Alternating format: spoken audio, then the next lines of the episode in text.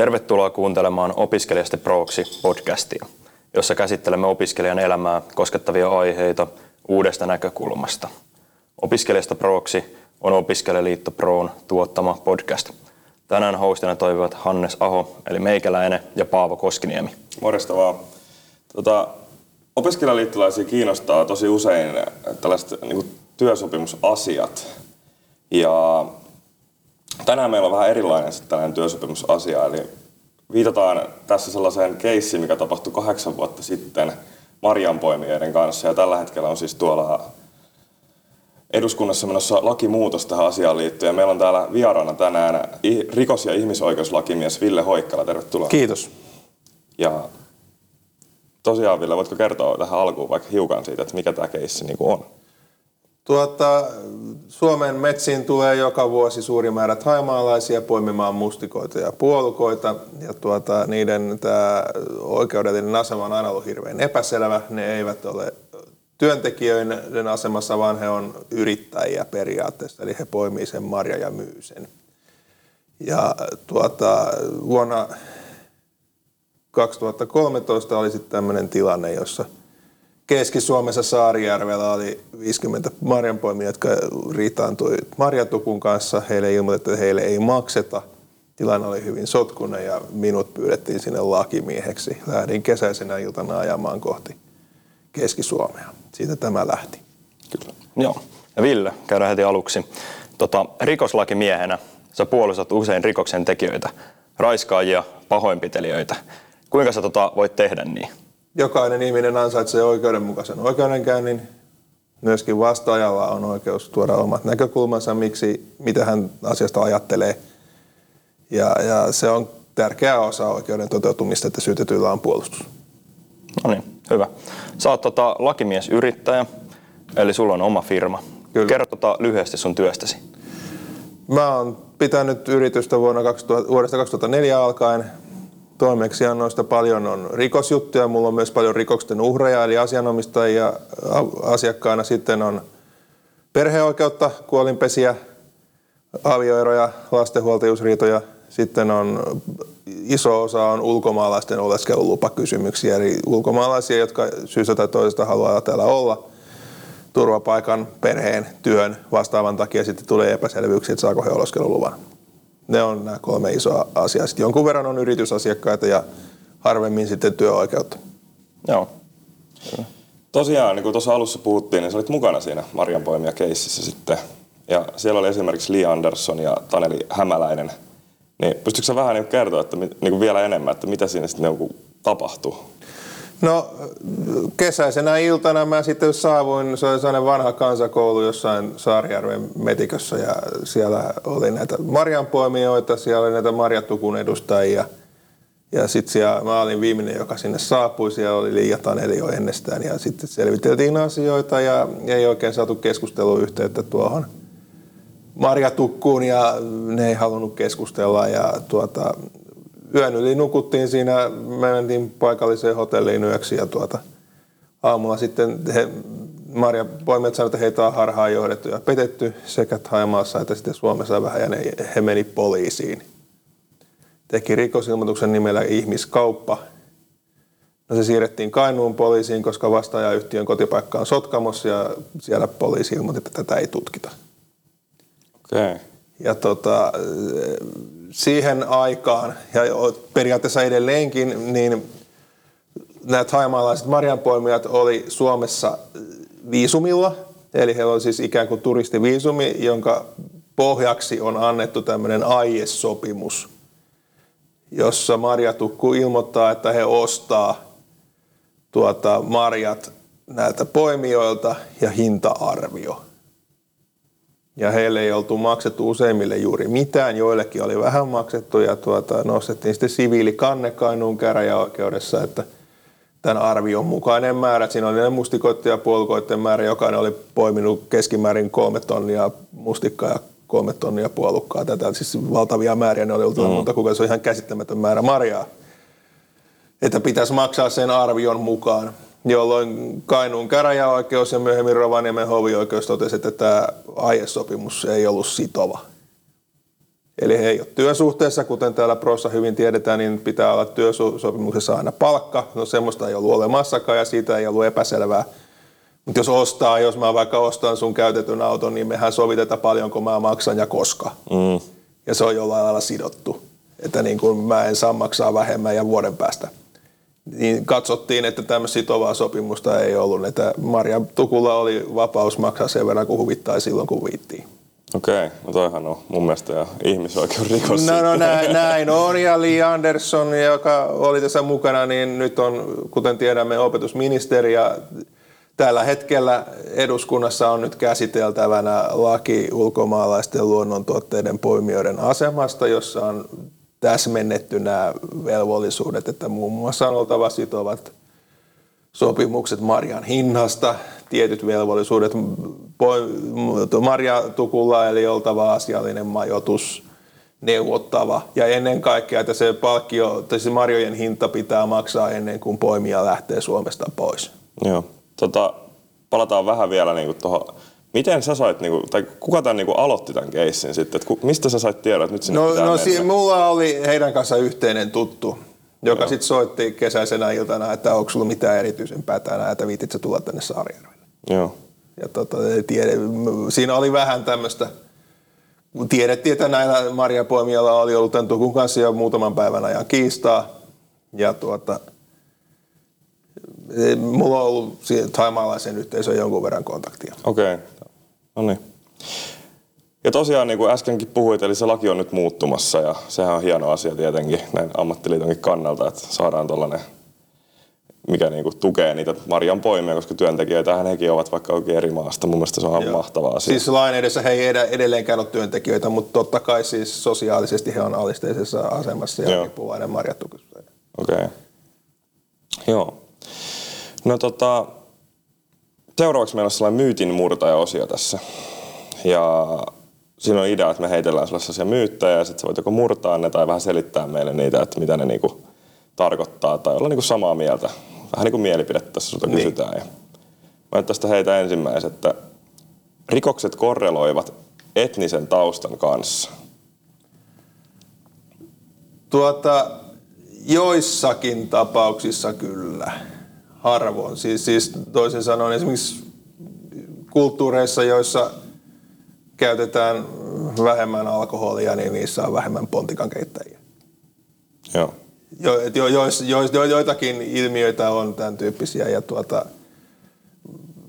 se, sen sijaan se kysymys, miksi maahanmuuttajat on vähän yliedustettuna rikostilastossa, tietysti osa on se, että siinä on suhteessa enemmän nuoria miehiä, joka on kaikissa yhteisöissä se rikollinen.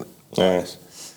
Ja tuota, mutta faktahan on se, että kun maahanmuuttajien määrä kasvaa näin, niin maahanmuuttajien tekemien rikosten määrä kasvaa näin. Eli niin kuin entistä suurempi osa maahanmuuttajista tekee vähemmän, siis ei tee lainkaan rikoksia. Joo, eli se, eli se niin tasottuu. Ne menee, Ta- ne menee lineaarisesti molemmat. Eli, eli kysy, jos tämä on myytimurtia, niin sanoisin, mm. että väite pistää vähäisessä määrin paikkansa.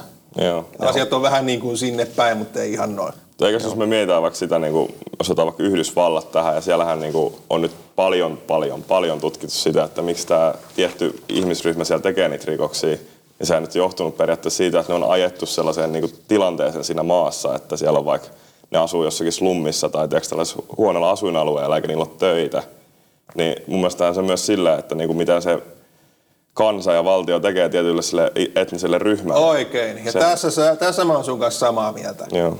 Eli se, missä Suomi on mun mielestä onnistunut, on se, että meillä on sosiaalipolitiikka ja koulutuspolitiikka niin, että rikollisuus ei ole kenellekään järkevä elämänura. Mm. Vaikka on kuin vaikeista oloista, niin saa opintotukea ja voi mennä jonnekin ja opiskella jonkun laillisen ammatin. Mm. Ja vaikka saa tehdä kovasti töitä pienellä palkalla, niin se on silti järkevämpää kuin rikollisuus. Ja sitten kun puhuttiin näistä maahanmuuttajista, niin sehän vaan tarkoittaa, että ne pitää siis sopeuttaa tähän meidän yhteiskuntaan. Kyllä. Niitä ei ajeta sinne nurkkaan, vaan ne otetaan mukaan tähän meidän toimintaan. Nimenomaan, ja siinäkin on onnistuttu, koska maahanmuuttajien suhteellinen osuus rikollisuudesta on koko ajan vähentynyt. Niin, niin kuin sä äsken kerroit. Ja, ja sekin on osittain, että Suomi on ikään kuin lähettänyt viestin, että tänne kannattaa tulla työntekotarkoituksessa, mutta mm. ei rikosten tekotarkoituksessa. Joo. Ja se on pikkuhiljaa mennyt perille. No miten kun sanoit, että Suomeen on hyvä tulla niin kuin työtarkoituksessa, niin onko sitten Suomeen niin kuin vaikea saada ulkomailta sellainen työlupa? On. Voiko se kertoa meille vähän enemmän tästä? Eli työntekijän oleskelulupa haetaan niin, että siinä on oltava ensin työnantajan, siis työsopimus niin kuin kellä tahansa, joka on oltava työehtosopimuksen mukainen. Ja siinä TE-keskus tarkistaa työnantajan taustat, että se on riittävän vakavarainen ja siinä on jo aika suuri ongelma, että kuten ammattiliitoissa hyvin tiedetään, niin uusista työpaikoista merkittävä osa tulee PK-sektorille suhteellisen mm. pieniin yrityksiin, joilla saattaa olla lähihistoriassa jotain maksuongelmia tai muuta ja joilla se ikään kuin kassavirta ei ole aina tasainen. Ja tuo, eli siinä jo niin kuin tämä työmarkkinoiden perusasetelma on haastava. Julkiselle sektorillehan ei tule ulkomaalaisia työntekijöitä juuri lainkaan. Mm. Ja sitten se itse menettely on, sehän haetaan netissä ja ulkomaalainen, jos hän ei ole Suomessa, niin hänen pitää käydä Suomen suurlähetystössä jossain päin maailmaa. No selvähän se on niin kuin työnantajan näkökulmasta, ei mikään firma halua palkata ventovierasta ihmistä kuin sikaa säkissä, vaan siihen työnantaja, työntekijän halutaan tutustua ja Suomeen ei voi tulla yleensä työnhakutarkoituksessa. Ruotsissa on semmoinen kuin työnhakijan viisumi, eli työnhakijan viisumia haettaessa katsotaan, että on keskusteluyhteys johonkin työnantajaan. Ruotsin viranomainen katsoo, että työnantajalla on asiat kunnossa, tervetuloa, voitte tutustua täällä ja jos tulee työsopimus, niin saat jäädä. Suomessa tämmöistä järjestelyä ei ole, vaan jos tänne haluaa tulla, niin se työsopimus on oltava valmiina. No ihan niin kuin mielipidekysymys, että olisiko sun mielestä järkevää, että meillä olisi tällainen samanlainen toimintamalli kuin Ruotsissa? Kyllä, koska on tiettyjä toimialoja, joissa on ensinnäkin suhdannevaihtelu, joku vaikka pienempi firma saa jonkun urakan ja tarvitsisi nopeasti vaikka viisi työntekijää jostain. Ja jos se lupaprosessi kestää puoli vuotta, niin se urakka meni. Mm. Kyllä. Kyllä. No Ville, seuraavaan myyttiin. Tota, ihmistä voidaan nimittää syylliseksi vasta kun tuomio on julistettu. Kyllä. Vasta, joo, se, se, jokainen on syytön, kunnes toisin todetaan. No niin, se oli lyhyt ja ytimekäs, kyllä. No, onko Suomen oikeuslaitos erehtymätön? Ei. Tämä on inhimillistä toimintaa. Näyt, Suomessa on tuomareilla vapaus arvioida näyttö parhaan kykynsä mukaan. Ja toisin kuin jossain Amerikassa, missä on tiettyjä todisteita, mitä ei hyväksytä, niin täällä voi esittää todisteena melkein mitä vaan, ja tuomioistuimella on vapaus tehdä omat johtopäätökset. Joo, okei. Okay. Joo. No, tuomioiden koventaminen on avain rikollisuuden kitkemiseen. Ei, tämä on eri mieltä. Joo. Toki siis joissakin tapauksissa on niin, että joku parantumaton psykopaatti, niin siitä on niin kuin turvaksi niille ihmisille, joita hän stalkkaa, niin on se, että hän pysyy nyt jonkun aikaa vankilassa. Mutta merkittävä osa rikollisuudesta liittyy sosiaalisiin ongelmiin ja kuten sanoin tuossa äsken, niin se, että jokaisella nuorella, vaikka olisi kuin vaikeasta oloista, niin äh, on tie lailliseen elinkeinoon ja koulutukseen ja ammattiin, niin se on se paras tapa torjua rikollisuutta. Että rikollisuus ei ole kellekään järkevä elämäntura. No, mitä Yksi vielä? iso niin. ero, jos tähän voin sanoa mm. kevennyksenä vähän, siis tosielämä ja telkkarin rikossarjojen välillä on se, että tosielämässä Suomessa rikolliset on harvoin älykkäitä. Joo. Välillä näkyy todella niin koomisiakin esityksiä. Vastikään oli jutussa, missä henkilö oli tilannut kotiinsa pizza ja ryöstänyt pizzakuski ja luuli tehneet sen täydellisen rikoksen. ne ihmetteli, mistä ne poliisit tänne otas tulla. mutta, mutta sitten taas kun on tuolla telkkarissa näitä sarjoja, missä käydään läpi näitä Suomen niin kuin isoimpia rikoksia, niin siellä on esimerkiksi tämä yksi kidnappauskeissi, missä tämä, en muista nyt henkilön nimeä enää, mutta siis tämä yhden varakkaan suvun tyttö kidnappattiin Turussa – niin sehän niinku esitti, että hän tuo pakettia sinne taloon ja huumasta. Tuo on poikkeuksellinen. Se oli siis, mun se... on pakko sanoa, että se oli niin hyvin suunniteltu ja se miten, mihin se kaatu oli se, että sillä lähti hattu päästä, kun se pakeni. Silloinhan poli, no kyllä ne poliisi seurasta ja silloin se näkee siitä dokumentista, löytyy mun mielestä, onko se niissä Armanin suomalaiset rikokset sarjaa, mikähän se on Discovery Plusasta mun mielestä Joo. näkee. Niin se, oli... se muistan, mäkin seurasin sitä. Itse asiassa se, se tuomittu tyyppihän on koulutukseltaan juristi. Niin oli. Vähän vähän mietitty, viittikö sanoa, mutta... Ja lisäksi demari. niin. Et, se oli kyllä mun mielestä hyvin niin kuin erikoinen keissi, mutta se oli hyvin suunniteltu Erittäin. rikos. Se mm. oli hyvin, siis sehän oli tehnyt kaikki äänijärjestetyt kopit ja kaikki valmiiksi. Et se oli niinku, mutta tässä taas nähtiin, että me ollaan ihmisiä, ihmiset tekee virheitä. Yksi virhe se kaatui siihen ja niin kuin sanoin, että olihan poliisilla kärsi koko ajan, että, niin kuin, että ne seurasi sitä ja olisi se jäänyt kiinni muutenkin, mutta Joo, mun mielestä toi vaan niin kuin osoittaa sen, että Suomessakin tapahtuu rikoksia. kyllä. Joo, ja mitä tuosta tota, tuomioiden koventamista vielä, mulla on semmoinen, että musta välillä tuntuu, että henkirikokset, tapot Suomesta ja ne tuomiot, ne ei ole tarpeeksi pitkiä. Se tuntuu mun mielestä järjettömän niin kuin lyhyeltä ja sitten kun Suomessa on ollut tämmöisiä niin kuin, esimerkiksi mikä oli tämä, niin kuin tämä, oliko tämä sarjamurha ja tämmöinen, joka kuristi näitä, näitä, näitä henkilöitä, niin se on kolmella eri, aina kun se on vapautunut, niin se on aina tappanut jonkun. Siis toi on Niin. mielenkiintoinen, koska tämä kyseinen sarjakuristaja, niin mm. jos nyt oikein muistan, hän on yli 50-vuotias. Ja hän on ollut täysi-ikäisyysajastaan kaksi kolmasosaa kuitenkin vankilassa. Eli hän, hän on siis yhteenlaskettuna ollut siellä varmaan parikymmentä vuotta, mutta ne on ollut aina pätkissä. Se on aina, hän on aina ollut jonkun aikaa vapaalla ja kuristanut jonkun ja joutunut taas vankilaan. Kyllä. Eli tämä vankilassa on ihmeitä tekevä vaikutus siihen, että ihmiset ei enää tekisi rikoksia, niin se ei ole totta. Mm. Mutta pitäisikö olla sitten paljon pidempi tuomio tai saada jotenkin pidettyä niin kuin kokonaan niin kuin ulkopuolelta yhteiskunnassa tällaisia No henkilöitä? siis murhastahan saa elinkautisen. Se, että miksi nämä hänen kuristuksensa aikaisemmin ei katsottu murhaksi, niin sitä en tunne niitä juttuja niin hyvin, että osaisin sanoa suoralta, mistä se johtuu. Joo, kyllä. Miten sitten, tota, tässä kun puhuttiin, ollaan puhuttu tästä inhimillisyydestä ja tällaisesta, mutta just äsken kun keskusteltiin tästä, niin kuin, kun sä joudut vankilaan, kun sä tulet sieltä pois, niin yhteiskuntahan ns. hylää sut sen jälkeen, että kun haet töitä, jos työnantaja näkee, että sä on ollut vankilassa, niin se ei välttämättä palkkaa sua, vaan se palkkaa sen, joka ei ole ollut vankilassa. Niin olisiko sulla mitään niin kuin, mielipidettä tai ideaa, että miten me saataisiin nämä sopeutettua yhteiskuntaa takaisin, koska niin kuin ollaan puhuttu, ihmiset tekee joskus virheitä ja voi joutua vaikka pariksi vuodeksi vankilaan siitä. Sitten kun sä tulet takaisin si- sieltä, niin se, se vaan näkyy ihmisten silmissä, että tämä on ollut vankilassa, tämä on rikollinen, vaikka se välttämättä ei olisi tehnyt niin isoa rikosta.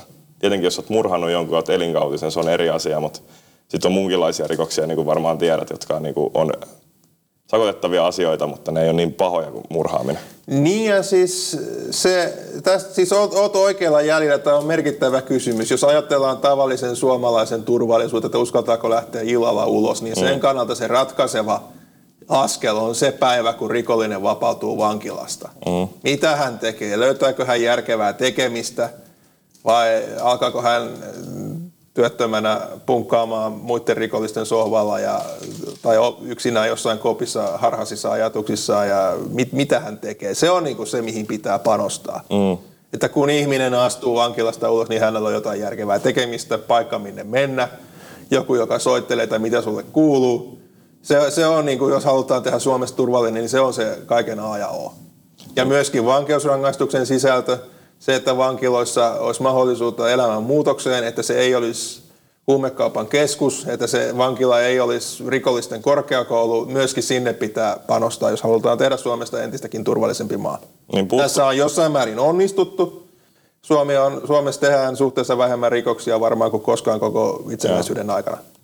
Puuttuuko meiltä vähän niin kuin siitä vankilasta pääsyn jälkeen ja takaisin elämään siirtymistä, niin yksi sellainen laitos, missä voisi niin kuin periaatteessa sopeutua takaisin yhteiskuntaan, että se saisi vaikka yöpaikan eikä joudu punkkaamaan. Tietenkin tämä on tosi kallis niin kuin valtiolle ajatella tällaista, mutta tämä on nyt ihan vaan mun päästä tulevaa ideaa, niin tota, että, se voisi että siellä olisi niin kuin yöpaikka ja sitten siellä olisi vaikka kunnallisia töitä, roskan poimintaa tai laitosten siivoamista, sellaista helppoa Jotain duunia. onkin siis tilanteissa, joissa tiedetään, milloin henkilö pääsee vankilasta, niin kuin useimmissa tapauksissa, niin jo hyvissä ajoin ollaan kunnan sosiaalitoimeen yhteydessä. Joo. Eli tämä tilanne ei ole täysin menetetty, mutta enemmänkin voisi tehdä. Okei. Okay. Joo. Ja onhan siis tiettyjä suorittavan työn aloja, joissa kukaan ei näe sun naamaa jossain vaikka ravintolan keittiössä tai muualla, jonne, mm. jonne siis voi mennä vaikka olisi mitkä taustat. Kyllä. Muistan Anthony Bourdain vainaja joskus sanoi, että ne parhaat kokit on entisiä rikollisia. Nee. Kaikki. nee. Kyllä. No. käsittely hallussa niin sanotusti. Joo, näin, näin, näin. No Ville, tota, Suomessa ei ole ihmiskaupan uhreja. Ei pidä paikkansa, niitä on. No tämä onkin semmoinen aihepiiri, josta voisi pitää parin tunnin podcastin, mitä on ihmiskauppa, mutta ihmiskauppa, mm. sen nimi on vähän kärsinyt inflaatiota. Siis to, ihmiskaupasta on kysymys silloin, kun ää, rikoksen tekijä on saanut rikoksen uhrin ikään kuin käskyvaltaansa, määräysvaltaansa joko jonkunlaisen painostuksen, petoksen, sopimuksen vedätysten, tällaisten kiristysten kanssa. Yksi, yksinomaan se, että ulkomaalaista kohtaan tehdään jotain vääryyttä täällä, niin se ei ole aina ihmiskauppa. Tämä on tämän koko ihmiskauppa-juridiikan ongelma, koska se määrittely on, sitten sanotaan, että on vähän tämmöinen niin kuin rikosten prinsessa suorastaan. Eli eh, se on eh, hyvin ongelmallista, mutta erilaista hyväksikäyttöä täällä on paljon. 2500 pakolaisaallon jälkeen täällä on edelleenkin paljon ihmisiä, jotka ei saa oleskelulupaa. Ne ei voi lähteä täältä minnekään. Esimerkiksi Suomi ei tunnusta Somalian passia. Jos olet Somalian kansalainen, niin et saa täältä oleskelulupaa, vaikka olisi mitä, ellei katsota, että on suojelun tarpeessa. Ja tota, täällä on paljon ihmisiä, jotka on avuttomassa tilassa, joille ei ole mitään laillista keinoa saada asioitansa kuntoon ja joita käytetään todella härskisti hyväksi. Ja Suomessa on iso ja laaja alamaailma, jossa tapahtuu paljon kaikenlaista hyvin surullista ja poliisi nyt on vähän sen ryhdistäytynyt. Kyllä. Ja tota, millaista tämä on tämä ihmiskauppa niin Suomessa? Erityyppistä työhön, seksuaalisuuteen ynnä muuhun perustuvaa hyväksikäyttöä niin, että ihminen joutuu tekemään erilaisia asioita epäinhimillisissä oloissa eikä saa niistä asianmukaista korvausta. Joo. No niin. Mites tota sitten, jos palataan tähän marjanpoimia keissiin vielä, niin sä sanoit siinä, että niinku se Kainuun, oliko se Kainuun poliisi, niin se sanoi, että se ei tutki sitä asiaa. Niin onko sitä ikinä tutkittu, että miksi ne päätti, että ne ei tutki sitä? No ne ilmoitti, että alustavan käsityksen mukaan tämä ei ole ihmiskauppa. Me silloin Lee Andersonin kanssa naureskeltiin, että jos haluat tehdä rikoksen, tee se Kainuussa, siellä on Suomen laiskimmat poliisit. ja tätä ei saa leikata. Eikä leikatakaan. ei mitään, ei. no niin. Kiitos, kiitos tota myyttien murtamisesta. Jatketaan vielä Joo. kysymyksillä. Joo. Äh, mitä sun mielestä jokainen voi niinku oppia tästä marjanpoimijakeissistä, että varsinkin siitä niinku työsopimuslain niinku muuttamisesta? Tota, asioissa pääsee eteenpäin, yhteiskunnalliset muutokset on mahdollisia, ne on pitkä tie. Tässä tapauksessa on kahdeksan vuotta. Se on helppo muistaa, koska sinä vuonna meidän tytär syntyi. Mm-hmm. Ja tuota, ää, siihen tarvitaan juridiikkaa, se, että selvitetään millä tavalla olemassa olevat lait tai niiden puute toimii. Niin kuin tässä tapauksessa lakia ei oikeastaan ollutkaan. Ja ja, ja sit se, että siihen myöskin toisella puolella kuuluu demokratia, se, että on vaalit, voi äänestää ehdokkaita ja puolueita, jotka ajaa jotain tietynlaista muutosta ja sopivassa tilanteessa ne muutokset menee läpi. Meillä oli tuossa jossain aiemmassa podcast-jaksossa niin tällainen poliittisesti vaikuttava nuori Kiri Mäntysalo vieraana ja hän tota, puhui tästä, että jos haluaa tehdä muutosta, niin paras tapa on itse mennä sinne mukaan, niin vähän niin kuin säkin tässä kerrot sitä, että jos se näet vääryyttä, niin se itse kannattaa lähteä sitä muuttamaan myös. Oletko samaa mieltä tästä asiasta? Kyllä, kyllä, nimenomaan. Eli, eli sinne eli selvittää, miten, miten erilaiset asiat toimii. Tässähän, jos puhutaan marjan poiminnasta, siinä on monenlaisia asioita niin kuin yhteiskunnallisissa virtauksissa. Siellä on yhtäältä elinkeinoteollisuuden asema Suomessa. Marjat on täällä merkittävä juttu, niitä harvoja teo- elintarvikkeita, mitä Suomesta on kannattavaa viedä. Marjojen siemeniä käytetään entistä enemmän kosmetiikassa, jonka takia niiden kysyntä on kasvanut. Mustikka on terveysvaikutteinen elintarvike, sillä on näköä parantava vaikutus erityisesti vanhuksille. Siis siinä on monenlaisia juttuja, jonka takia tässä on suuri intressi ja, ja merkittävät elintarviketeollisuuden intressit myöskin. Sitten toisaalta Thaimaa tarvitsee sitä, että taimaalaiset pääsee muualle töihin. Meillä sattuu sille on, tai siis Suomen kannalta on onnekkaasti niin, että silloin kun meillä on mustikkasesonki eli elosyyskuu, niin Taimaassa on sadekausi. Ennen sadekautta siellä riisi istutetaan, ja sitten kun täällä on mustikat poimittu, niin lokakuussa se riisi korjataan. Eli tämä on semmoinen gappi, jolloin siellä sata kaatamalla ja siellä ei ole mitään erityisempää tekemistä, niin ne tulee tänne. Joo. Äh, jos niinku itse törmää siihen, että jollakulla on epäkohta niinku työoloissaan Suomessa, eli jos mä vaikka näkisin tuollaista samanlaista toimintaa jossakin muussa alassa, niin mitä mä voisin tehdä? Tietysti jos on työn, työsuhteessa, niin ammattiliiton ja luottamusmiehen kanssa kannattaa lähteä puhumaan, jos on.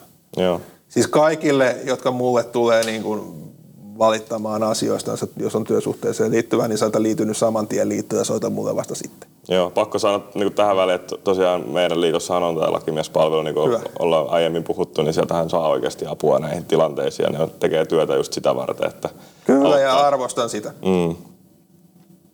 Ää, missä kohtaa niin kuin epäreilu työsopimus on rikollisuuden puolella?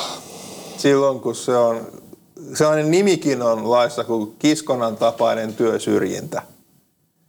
Eli jos mä oon se ilkeä työnantaja ja mä tiedän, että sä oot just päässyt vankilasta, etkä saa töitä mistään, niin mä tuu tänne ja tee kolmen euron tuntipalkalla jotain työtä, minkä normaali tuntipalkka olisi kymmenen. Eli käytän vastapuolen hädänalaista tilaa jollain lailla hyväksi.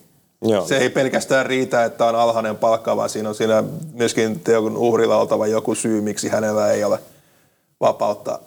Tai siis vapaus on, mutta niin kuin jo, jolloin hänen on niin kuin heikoimmassa asemassa, että hänen kyky tehdä sopimuksia on rajallinen. Ja mun mielestä se on hienoa, että niin kuin nykypäivänä on ollut tosi paljon nyt näitä tilanteita. Esimerkiksi postilla on ollut tässä vähän niin kuin viime aikoina tiiäks, paljon äh, niissä trafiikkia siellä, että kun jengi niin kuin tajuu sen, että hei, meilläkin on oikeuksia niin kuin työoloissa ja me voidaan sanoa niistä, että ei tarvitse tehdä niin kuin se työnantaja käskee, vaan on ne ammattiliitot, jotka pitää puolta, tiedätkö Niin, niin, sehän on nyt yleistynyt vielä enemmän mun mielestä. Niin en tiedä, onko, sitten, onko tullut nuoria sinne, jotka on vähän eri mieltä kuin ne edelliset, mutta jos mietitään vaikka niin kuin taaksepäin, sanotaan nyt silloin, vaikka mun oma isä on ollut, tai ehkä mun paappa on ollut, niin nehän on niitä työsopimuksia ruvennut tekemään vasta silloin tyyliin.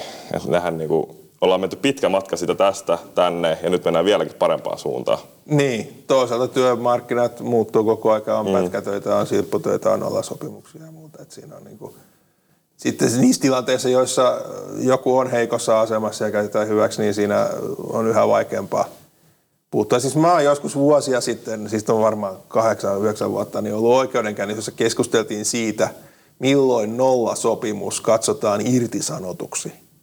Eli jos on tarvittaessa työhön kutsuttava sopimus, niin että, ei ole säännöllistä työaikaa, vaan työntekijän on tultava silloin, kun pyydetään. Mm. Välttämättä ei pyydetä viikkokausiin. Niin missä vaiheessa se katsotaan irtisanotuksi? Ja on, jos on, niin onko sitä irtisanomiselle asianomainen peruste? Siinä työnantaja oli saanut raivarin työntekijälle ja haukkunut siitä jostain täysin poskettomasta syystä ja tuota, käyttäytynyt idioottimaisesti ja työntekijä katsoi, että tämä on nyt irtisanottu, että hänelle ei ole velvollista tulla ja vaati korvausta laittomasta irtisanomisesta ja oikeus katsoi, että tämä sopimus ei ole irtisanottu. Okei. Okay. Siis mielenkiintoista, siis itsellä on tällainen 0-40 tuntinen soppari opiskelujen ohella tässä, niin olihan sitten itsekin koskettava asia, että olen myös itse miettinyt, miten niin kuin, tämä nollatuntisoppari on mielestäni vähän sellainen, että siitä ei paljon puhuta ainakaan. Niin kuin, mäkin kuulin siitä sitten, kun olin meidän liittoon yhteydessä ja ne vähän niin kuin vinkkasi, että kannattaa sellainen tehdä, koska sitten mä pystyn myös opiskella samaan aikaan. Mutta sitten itse huomasin, että kun se laittaa sen nollatuntia sinne, niin se myös esimerkiksi arkipyhäthän siinä menee, että mä en ole töissä silloin, vaan mä oon silloin nollalla tunnilla. Se olisi pitänyt sen sopimukseen kirjoittaa kanssa. Mutta... Niin siis toi on nyt tämä yksi lakiasioiden suuri periaate, että jos joku asia ei ole nimenomaisesti kielletty, niin silloin se on sallittu. Mm, ja sen Työsopimuksissa ja sopimusoikeudessa muutenkin tämä nyt on erittäin korostunut, koska se nyt kumminkin lähtee siitä, että työntekijä ja työnantaja on vapaita täyspäisiä ihmisiä, jotka ymmärtää, mitä ne sopii.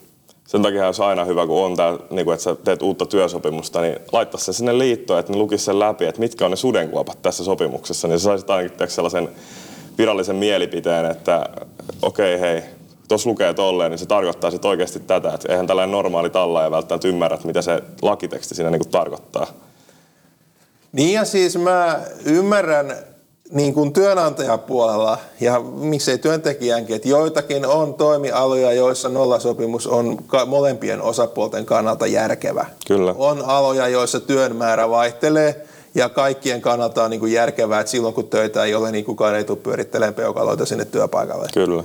Ja, ja, Mutta se, että tuossa nyt voisi ammattiliitotkin vähän miettiä, että voisiko siinä olla vaikka, että nolla sopimus että tarvittaessa, mutta vaikkapa kesä-heinäkuun aikana nyt jo sovitaan, nämä, nämä päivät, jos heinäkuuhun mennessä ei mitään kuulu, niin tämä katsotaan irtisanotuksia ja voit hakea työttömyyskorvausta. Mulla Vaikka tämmöinen, että siinä on oltava joku reunaehto. Joo. Mä en tiedä, mä en ole mikään Suomen suurin työoikeusasiantuntija, mutta tota, että tästä voisi joskus ihan keskustella, koska tämä vaikuttaa monien ihmisten elämään kumminkin. Joo, Kyllä. mulla on siis niinku just vielä se oma sopimukseen sen verran, että sinne niinku mun työnantaja oli tosi reilu ja se kirjoitti sinne tekstin, että opintojen ohessa suoritettavaa työtä, niin sehän antaa mulle vapaudet just olla pois töistä opintojen niin kuin, tai niin kuin silloin kun on opintoja, niin silloin mä oon siellä koulussa ja sitten kun tulee sellainen hetki, että on niitä töitä, niin silloin mä voin mennä töihin ja siellä myös lukee, että sillä työnantajalla on sitten mahdollisuus kutsua mut töihin, mutta se, mm. siellä ei lue, että mä, se voisi kieltää mua tulemasta töihin. Niin. Et mulla on niinku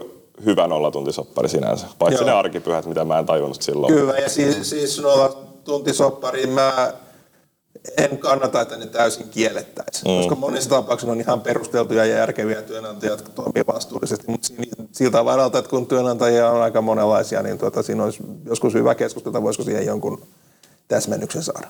Joo, meillä oli pieni tekninen vaikeus tuon sun mikrofonin kanssa, niin jatketaan sitten tästä, että me jäätiin niihin nollatuntisoppareihin ja puhuttiin vähän, että, että ne on hyviä, hyviä, että ne ei ole aina huonoja asioita. Mutta tota, ehkä puhutaanko vielä siitä, että onko se niinku sun mielestä, että pitäisikö olla joku toimintamalli niille nollatuntisoppareille, mitä ei ehkä vielä ole?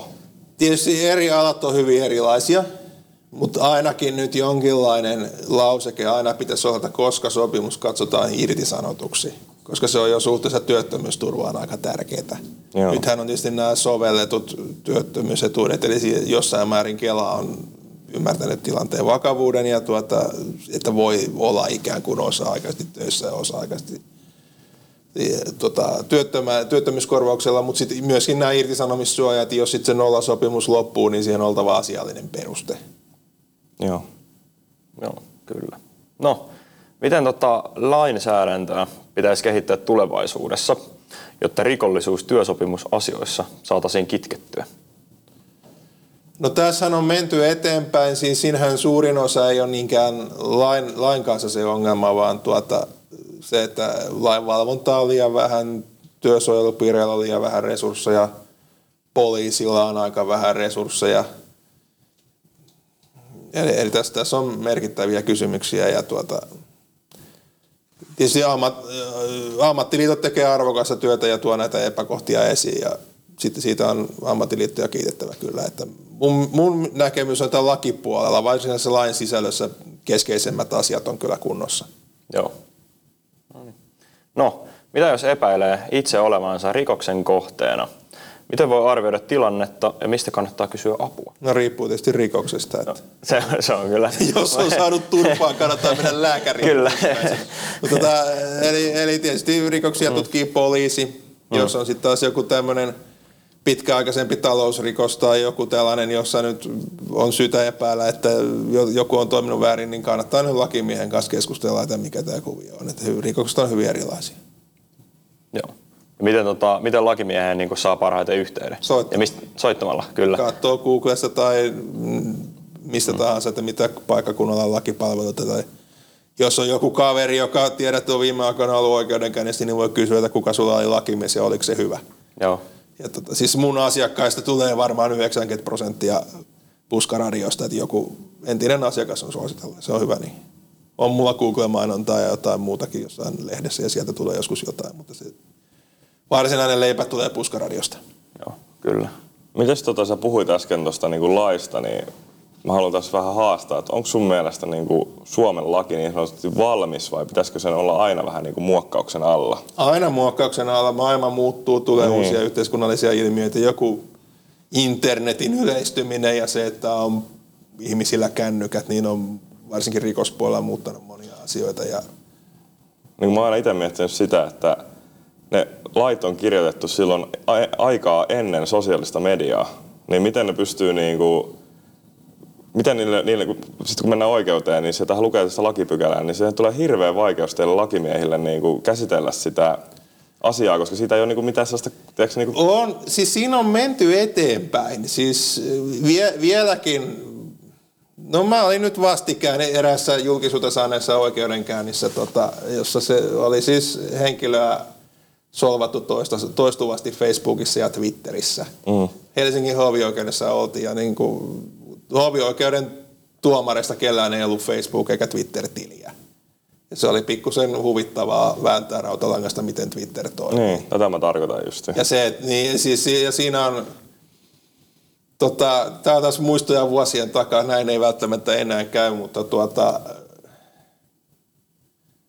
Vuosi oli ehkä jotain 2009, jotain semmoista. Siis mulle tuli asiakas, sellainen nainen, joka oli juuri eronnut vaikeasta avioliitosta ja se entinen mies oli löytänyt sen naisen lääkärin todistuksia, kynekologin lausunto jostain sen alan ongelmasta ja laittanut sen entisen vaimonsa kynekologin todistuksen omalle Facebook-sivulleen kaikkien luettavaksi. Olipa törkeät. Ja tota, mietin se nainen, tietysti hätää kärsii, tuli muu että mitä tässä voi tehdä, miten sen saa sieltä pois. Niin tuota, muistan se mies asu Espoossa, nostettiin jonkun sen aikaisen lain pykälän perusteella kanne.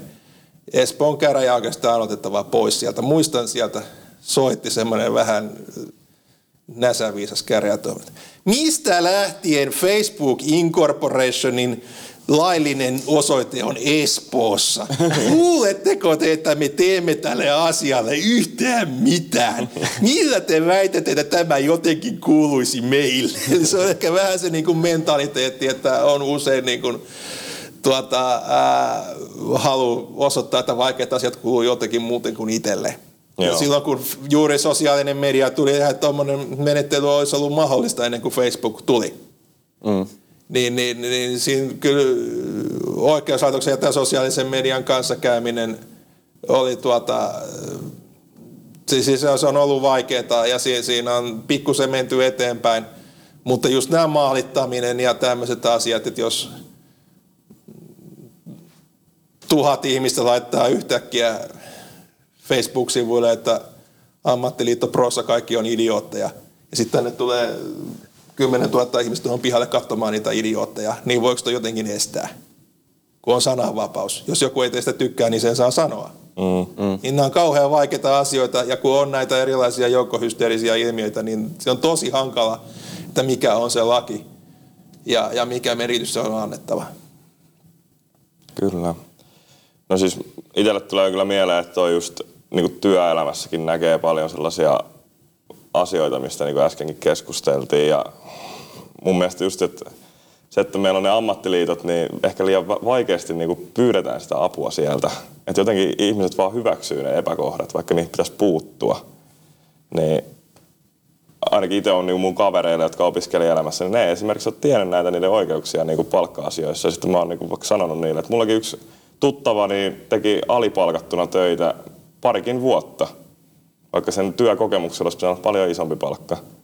Niin sitten mä sanoin sille, että hei, kai sä tiedät, että sulla on työehtosopimus. Ei se voi, ei se voi sun työnantaja maksaa sulle ihan mitä sä niin haluat. Niin sen jälkeen se niin vastasi sille, että ai jaa. Ja sitten se uskalsi mennä pomolle ja sanoi, että hän haluaa enemmän palkkaa ja se muuttui. Niin mun mielestä se on niin, niin hassua, että jos ihmiset tietäisivät, että niillä on ne oikeudet, onko sitten työelämässä, oikeassa elämässä, ja sitten on olemassa apua, joka auttaa sua, on lakimiehet, ammattiliitot, kaikki muut tyypit, niin ei elämä olisi niin vaikeaa välttämättä. Saisit, niin kuin on asioita, jotka helpottaakin sitä elämää niin sanotusti. No näin on, ja tota, meitä ihmisiä on monenlaisia, jotkut on taas hyvinkin tietoisia oikeuksista ja osaa lait edes takaisin ja, ja tota, osa on taas sille ihan ihmisiä, joille niin kuin on tällainen herääminen, että hei, sulle ei voi tehdä noin. Joo. Joo, mutta hei, Kiitos Ville, kun pääsit meidän vieraaksi. Ja tota, tämä jakso alkaa olla tässä. Ja tosi paljon tuli, tosi paljon tuli mielenkiintoista settiä ja varmasti voidaan pitää vielä uusi tämmöinen podcast, jos saadaan sut vieraaksi tänne. Kiitos, tulee mieleen. Tämä oli oikein mielenkiintoinen keskustelu. Kiitos. Ja tota, kiitos. ei mitään. Tämä, kiitos, että tota, kuuntelit Opiskelijaliitto Proon podcastia. Ja tota, käy seuraamassa meitä Instagramissa Opiskelijaliitto Pro.